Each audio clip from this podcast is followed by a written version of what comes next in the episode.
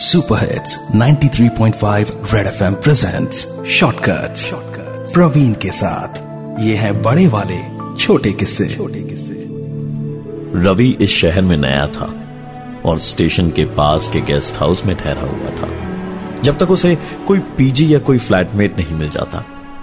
सुबह अखबार के पन्नों में छपी एक एड पर नज़र गई तो किसी प्रणीत नाम के लड़के ने फ्लैटमेट चाहिए वाला एड दिया था।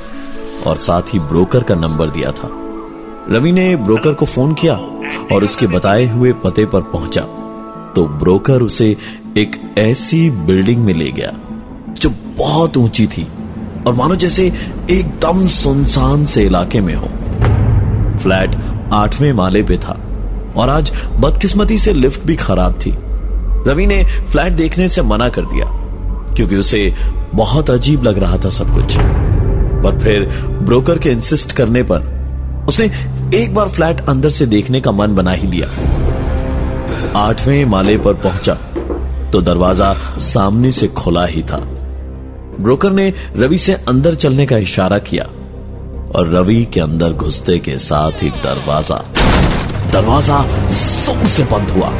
रवि चीखता रहा चिल्लाता रहा पर उसकी मुझे क्यों अकेला छोड़ दिया यहाँ? पर उसकी सुनने वाला शायद ही यहाँ कोई था।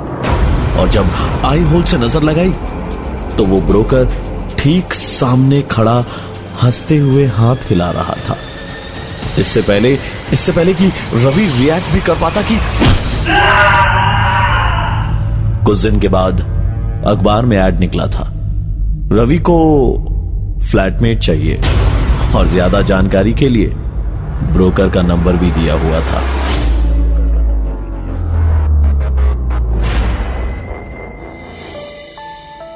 Super hits 93.5 Red FM presents shortcuts Praveen के साथ।